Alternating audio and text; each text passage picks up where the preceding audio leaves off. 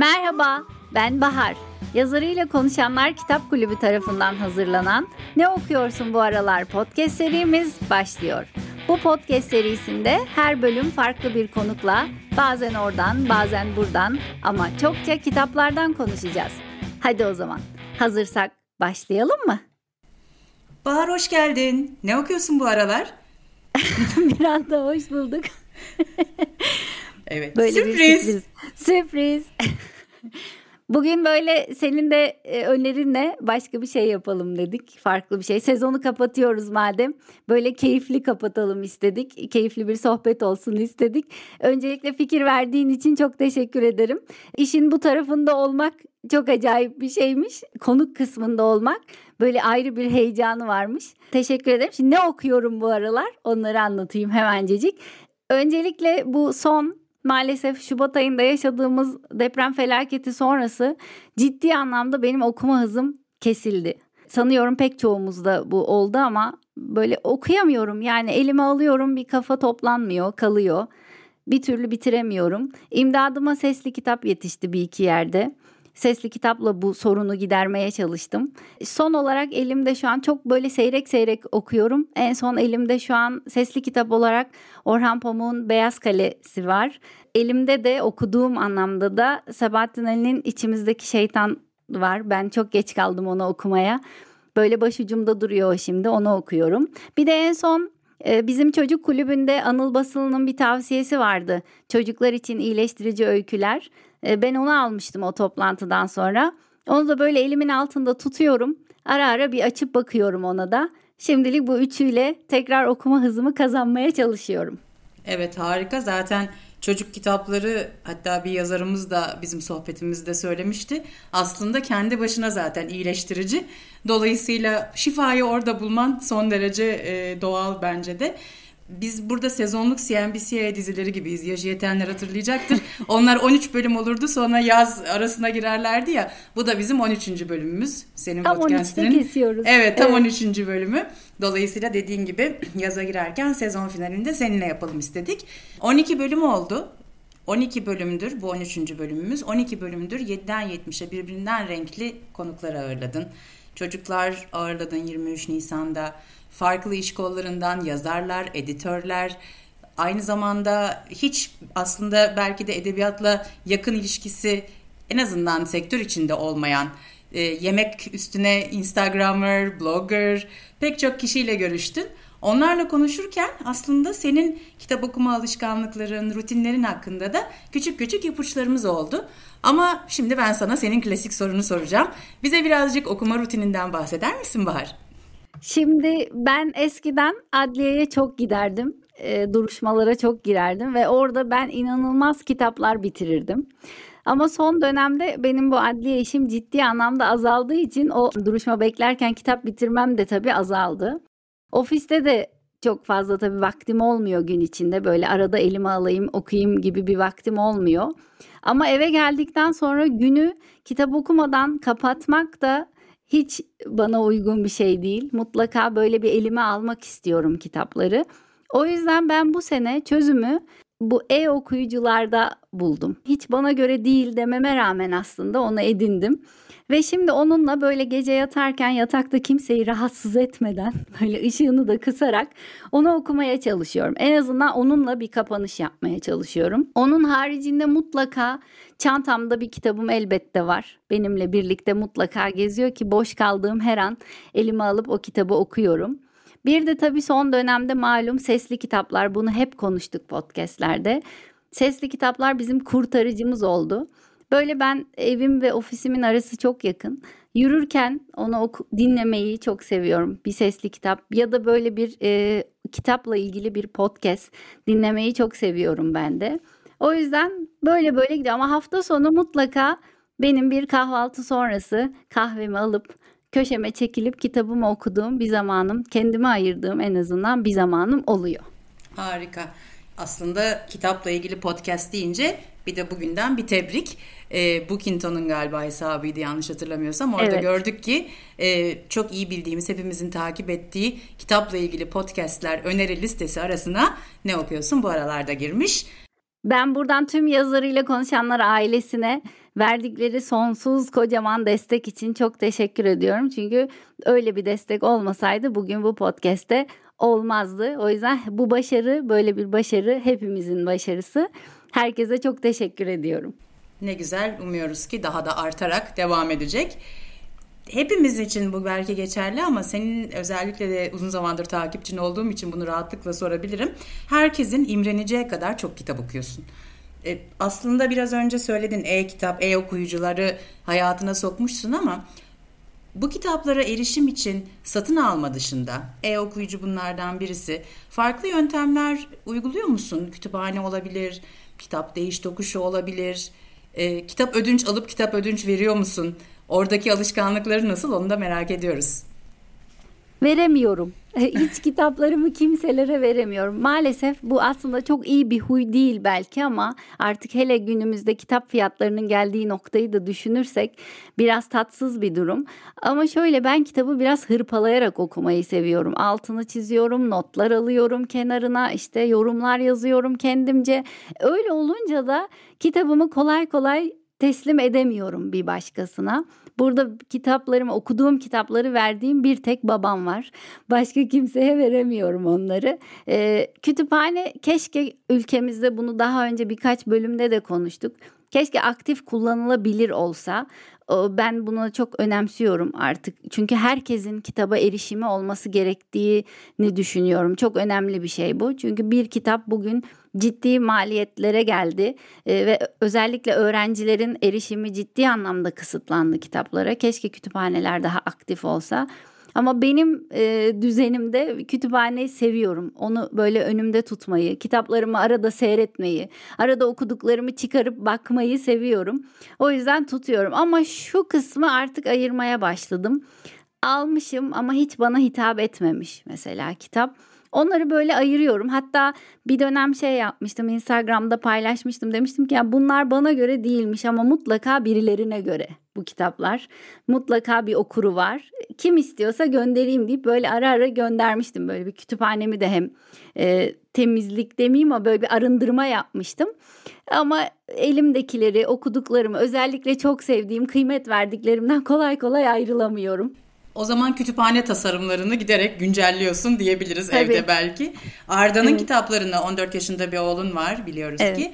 Arda'nın kitaplarını bağışladığın ya da farklı şekilde değerlendirdiğin olmuştur mutlaka. Orada nasıl bir yol izliyorsun? Arda'nın kitaplarını en son deprem zamanı e, göndermiştik parça parça. E, o arkadaşlarıyla aslında bir dönem değiş tokuş da yapıyordu. Onu da yaptı. E, ama Arda ile ilgili küçük kendi de artık bunu söylediği için ben de söyleyebiliyorum. O benim kadar okumuyor maalesef. Biz çok okuyan annelerde mi var? Gerçi Deniz çok okuyor biliyorum senin oğlun ama bizde böyle e, görüyor da önümde ama e, bilmiyorum. Yani ya o kadar olmuyor ya benden kaynaklı bir hata oldu onu da bilemiyorum. Ben çok kitap okudum çünkü. Hep okudum okudum ona. E, o da ona alıştı. Yani aslında biz bilmeden çocukları sesli kitaba mı alıştırdık? Böyle ellerini alıp okumak zor geldi belki bilemiyorum. E, umarım ileride tabii bu gelişir. E, ama şimdilik böyle gidiyor. E, nasıl olur sonrasını göreceğiz. Evet aslında galiba Deniz de benzer yaşta. Bu biraz da bir süreç gibi de e, yani o ergenliğin tam başları ortaları onların da alışkanlıkları şekilleniyor. Biz de bunu öğreniyoruz. Öyle evet. düşünmek lazım. Bir dönem mangaları okumuşlardı ama böyle evet, tabii, bayağı tabii. bir. Yine şimdi ilgilerini çeken kitapları aslında okuyorlar. İlgilerini çeken Douglas Adams'ı keşfetti Deniz mesela. Çok Onları güzel. okumaya başladı. Böyle böyle devam edecekler herhalde. Aslında demin soracaktım sen kendiliğinden cevap verdin. Bazı kitaplar hiç sarmıyor. Sarmayan kitapları verebiliyorum birilerine diye. Bir de sarmayan kitapların tersi birden fazla kez okuduğumuz kitaplar var. Hatta bizler zaten yazarlı konuşanlar içinde bu iki kere en az iki kere okumaya da kendimizi alıştırmaya çalışıyoruz.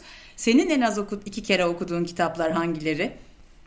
Şimdi burada bir itirafta bulunayım. Ben en az iki kere bir tane kitap okudum sadece bugüne kadar. Ee, belki bahsederiz. Yaptığımız ön okuma kitapları hariç tabii onları 4-5 kez okuduğumuz oldu yeri geldi. Ama basılı halde okuduğum, ikinci kez okuduğum tek kitap Ölüler Kıraathanesi oldu bugüne kadar. Fatih Gezer'in Ölüler Kıraathanesi.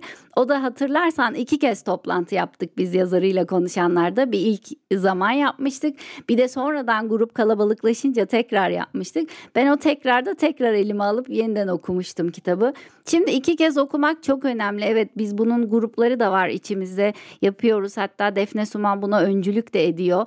Çok da keyifli oluyor. Ben onlara da katılıyorum bu arada. Tekrar okumaya çalışıyorum. ikinci kez bakmaya çalışıyorum. Ama bir yandan da böyle bilmiyorum benim gibi düşünen vardır diye düşünüyorum. Kütüphanedeki diğer kitaplar böyle bir yandan göz kırpıyorlar. Hani dur gel beni al gel beni al diye. Böyle çok cezbedici geliyor o da. Diyorum ki ya bunu okudum zaten biliyorum bir dakika bir de şuna bakayım deyip ona elime alıyorum. Bilemiyorum belki bu alışkanlık ileride değişir mi? Çünkü ikinci kez dönüp baktığınızda hakikaten böyle şey oluyor. Aa bir dakika burada aslında sonuca doğru bunu demek istemiş diye böyle bir düşündürtüyor. E, çok tamamını okumasam da bu aralar şunu yapmaya çalıştım. Bitirdikten sonra bir başa dönüp o ilk bölümü en azından bir tekrar gözden geçirmeye başladım. Ee, bir de çocuk kitaplarından söyleyeyim. Tek böyle çevirip çevirip okuduğum o artık benim. Sen de biliyorsun Kum Kurdu benim böyle resmen başucu kitabımdır. Herkes de okusun isterim onu zaten. Bir de o var. Evet aslında dediğin gibi o sona gel- gelip tekrar başa dönmek bile insana çok farklı bir bakış açısı veriyor. Bence güzel bir yöntem olmuş. İki kere okuma demişken senin de bahsettiğin gibi aslında bizim bir adını nasıl koyacağımızı da tam bilemediğimiz ön okuma henüz yayınlanmamış kitaplara ön okuma e, grubumuz var. E, orada tabii biraz daha farklı oluyor değil mi? Hani her okuduğumuzda farklı bir e, sonuç görüyoruz. Biraz o süreçten de bahseder misin? Tabii bunu biz yaklaşık bir buçuk yıl oldu zannediyorum değil mi? Bir buçuk iki yıla yakındır hatta iki yıl oldu. Yazarlar bize güvenip emanet ediyorlar. Çünkü çok kıymetli bence bir emanet bu aynı zamanda da. İşte kitabın yazardan sonra editörden önce kısmı gibiyiz biz biraz. Alıp onu işte çevirip bir okuyup fikirlerimizi söylüyoruz bununla ilgili tabii bir de. İlk okuduğumuzda Mesela farklı yorumlar geliyor. Grupta da biz böyle farklı yorumlar yapabilen dört ayrı kafayız sonuçta. Hakikaten kitaba başka gözlerle bakıyoruz. E şimdi birbirimizin bakış açılarını da görüyoruz. Yazar bizim kitaba aslında farklı bakış açılarımızı da görmüş oluyor. Ve biz de aslında farkında olmadan her okuduğumuzda kitapta başka bir şeyi fark ediyoruz. Bu önemli hem bizim için bence hem de yazar için çok önemli bir süreç. Ön okuma kısmını bugüne kadar hakikaten güzel götürdüğümüzü düşünüyorum. Yazarlar açısından da keyifli oldu. Mesela Arlin'le çalışmamız öyleydi. Hatta sonunda değiştirdik. Metinler değişti. Kendi de anlatmıştı bunu podcast'te bölümde. Sonunu bile baştan yazdık sizinle demişti. Güzel bir süreç. Umarım devam ederiz buna böyle bu şekilde. Önce okumak da güzel oluyor. Şimdi birazdan tavsiye kısmında söyleriz. Henüz basılmamış ama bu yaz çıkacak. Fatih Gezer'in mesela yeni kitabını çok tavsiye ederiz. Herkes alsın isterim ben herkes okusun onu da. Evet kesinlikle bu her seferinde kendimiz açısından da bir keşif oluyor. Evet umarız devam eder bu okumalarımız. Peki hep böyle çok severek okuduklarımızdan bahsettik.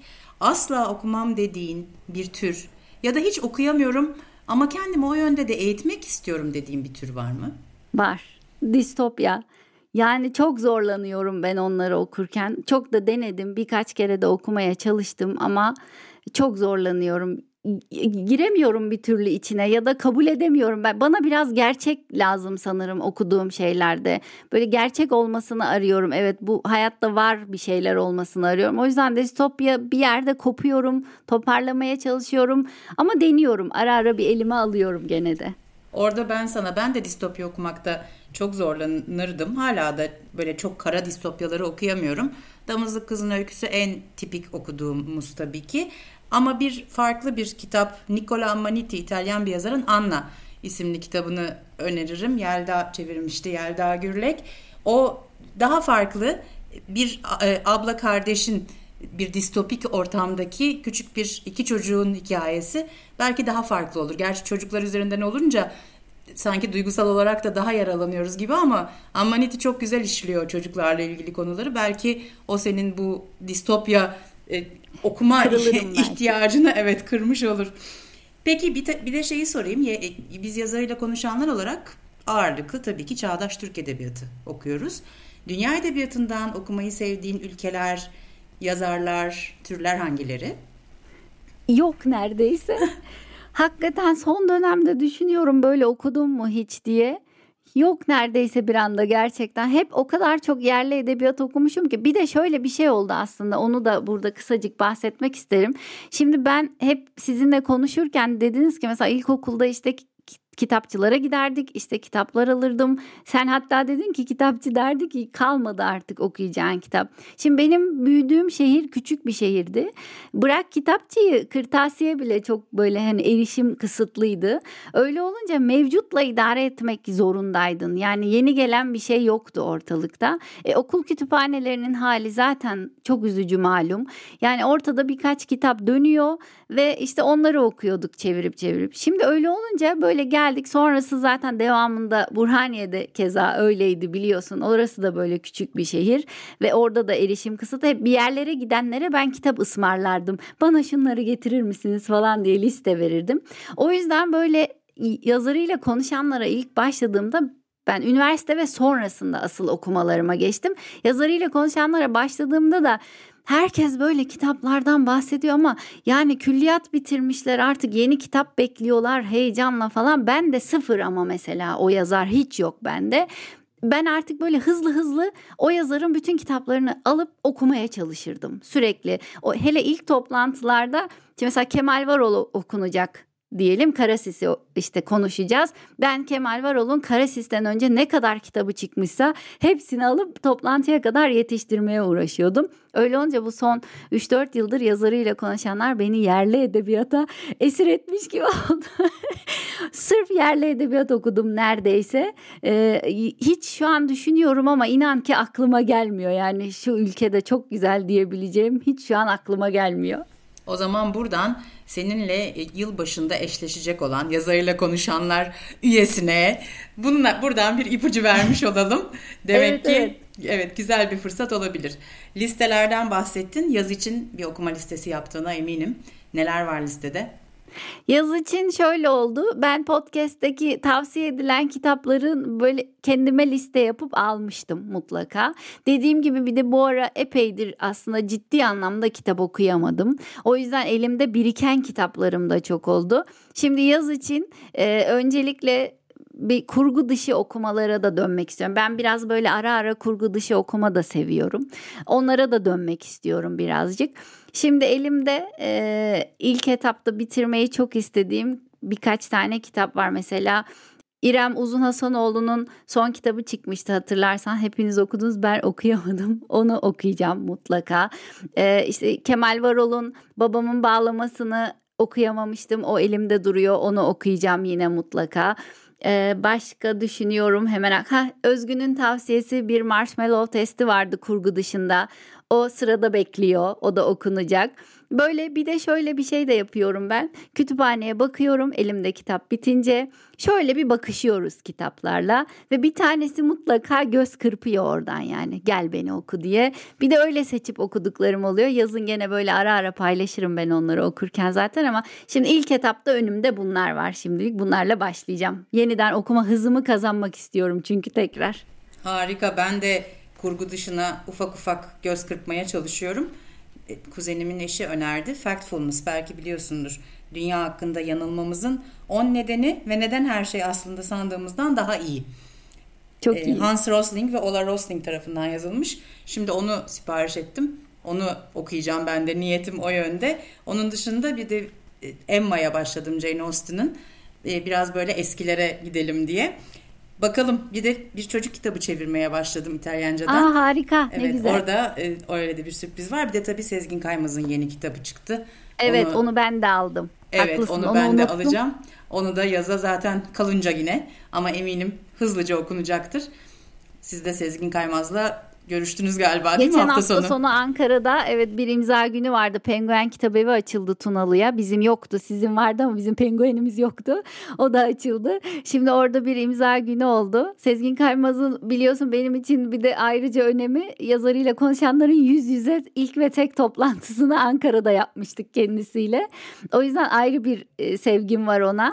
Ee, orada hem imzamızı aldık, kitabımızı aldık. Yeni kitabımızı ben daha almamıştım. Orada edindim. Nispeten daha ince diğerlerine göre bu arada. Hemen o da gözümün önünde duruyor. Ben de ilk iş o kitabı da okuyacağım mutlaka. Harika. Son olarak şimdi podcast'imizin artık sezon finalini yapıyoruz. ee, yeni dönem herhalde yaz bittikten sonra başlayacaksın. Ne evet. okuyorsun bu araların? Yeni sezonu için nasıl fikirler var aklında? Şimdi biz e, yazarıyla konuşanlarla tabii bunu paralel götürüyoruz. Aslında bunun doğuşu da biraz geçen sene yazın böyle bir Zoom toplantısında ya bunu böyle bir şey yapabilir miyiz? Aa neden yapmayalım ki diye başlayan böyle bir fikirle e, çok teşekkür ediyorum ki sizlerin desteği yaparsın tabii neden yapamayacaksın diye böyle yoğun desteğinizle e, ortaya çıkmış bir proje bu. İlk başlarken inan ki hani podcast nasıl yapılır? İşte nasıl kaydedilir, bunun arkasında nasıl bir teknik yapı var bunların hiçbirisini bilmiyorduk. Yani bunlar böyle öğrene öğrene öğrene bugünlere geldik. O yüzden böyle biraz e, istedim ki ben e, e, rahat sohbet edebileceğimiz kişiler olsun karşımızda. Böyle bir dost sohbeti tadında sohbetler yapalım. İşte birbirimize o sorduğumuz ne okuyorsun ya bu aralar sorusunu podcast üzerinden soralım ve biz bir de tavsiyeleri de çok seviyoruz malum. İşte o tavsiyeleri de böylece hem birbirimize hem de bizi dinleyen herkese vermiş olalım istemiştik. E şimdi 13 bölüm ciddi bir bölüm oldu aslında. Yani gerçekten şaka maka her hafta bir bölüm kaydettik ee, ve yeni sezona daha böyle enerjik, daha işi biraz daha öğrenmiş e, ve daha heyecanlı gireceğiz bence. Hatta bugün sen o paylaşımı da gönderince biz listelere girmişiz. Paylaşımını gönderince de dediğim gibi bunlar üzerimize daha iyilerini yapmak için görev ekliyor gibi geliyor bana. Yani böyle şey ha bizi birileri dinliyor evet demek ki birilerine ulaşabilmişiz ne güzel. O zaman demek ki daha iyilerinde yapmamız gerekiyor. Daha iyi şeylerde yapmamız gerekiyor.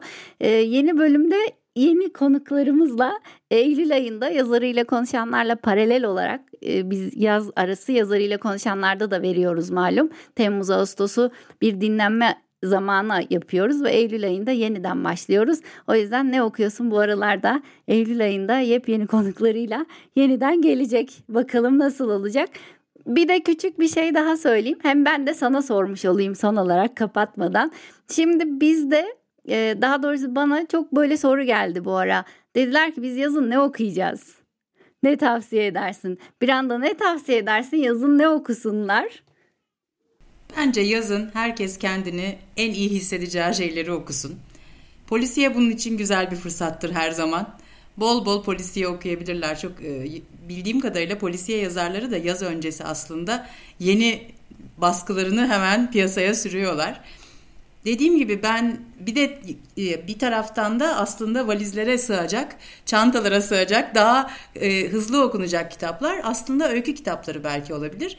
Öykü okunmasını önerebilirim ben. Bir de bir tane de çocuk kitabı atsınlar çantaya. Hep olabilir. Mutlaka. Onu söyleyebilirim. Evet dediğin gibi aslında dost sohbeti bizim bu podcastimizin alameti farikası. Bugün bu kapanışta, sezon kapanışında bana da bu fırsatı verdiğin için çok çok teşekkür ederim. O zaman yeni sezonda yepyeni konuklarla görüşmek üzere diyoruz. Fikir verdiğin için ben tekrar teşekkür ederim. Çok keyifli oldu. Böyle konuk tarafında olmak da ayrıca bir keyif oldu. İnşallah yeni sezonda evet yepyeni projelerimizle yeniden görüşürüz. Çocuk kitapları ile ilgili de seninle yine bir sohbet ederiz Harika yeni olur. sezonda da. Çok teşekkürler. O zaman kapanışımızı yapıyorum. Hayatın telaşı içinde kitaplarla geçirecek vaktiniz bol olsun. Yeni sezonda görüşmek üzere. Hoşçakalın.